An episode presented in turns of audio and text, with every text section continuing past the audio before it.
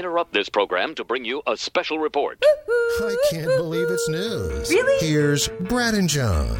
In Ormond Beach, Florida, someone broke into a foam and insulation business last Thursday and started doing all kinds of damage to the tune of $350,000 worth of damage. They slashed bags of raw polystyrene material, moved forklifts, crashed them into other products, smashed property, graffitied the whole place.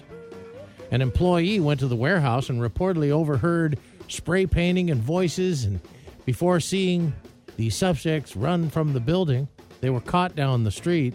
And, uh, you know, because of the state of emergency that Tropical Storm Nicole left this port of Florida in, the crimes are considered enhanced felonies for the three teenage girls aged 12 and 13 years old. They start them young. 12 and 13, $350,000 worth of damage in an insulation Wow. business. wow. That's some real stuff Yeah. there. Let's hope they don't top that in their lifetime. Well, they got, but they've got years in front of them Mm-hmm. to do that. Let's go out to Whidbey. The calls you are about to hear are true. Yes, sir. Really? Yes, sir. No, really. It's Whidbey Island 911. Here's Brad and John. All right, son, the party's over. Let's have that grenade. And here's some of the emergency calls coming into Whidbey Island in September. Let's begin on Tuesday, September 20th, 2:05 a.m., 6th Street. 911 caller says the neighbor is pounding on the wall. Could be an SOS signal.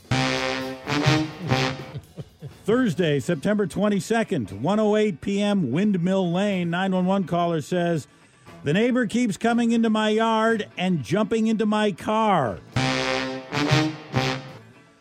Thursday, September 22nd, 8:12 p.m., Langley Road. 911 caller says, "I'm over at the gas station right now, and I'm pretty sure there's an assassin trying to kill me, but I'm not sure where he is." What does he have against these cans? a jerk when he's and the cans are all exploding. I don't know what he has against these cans.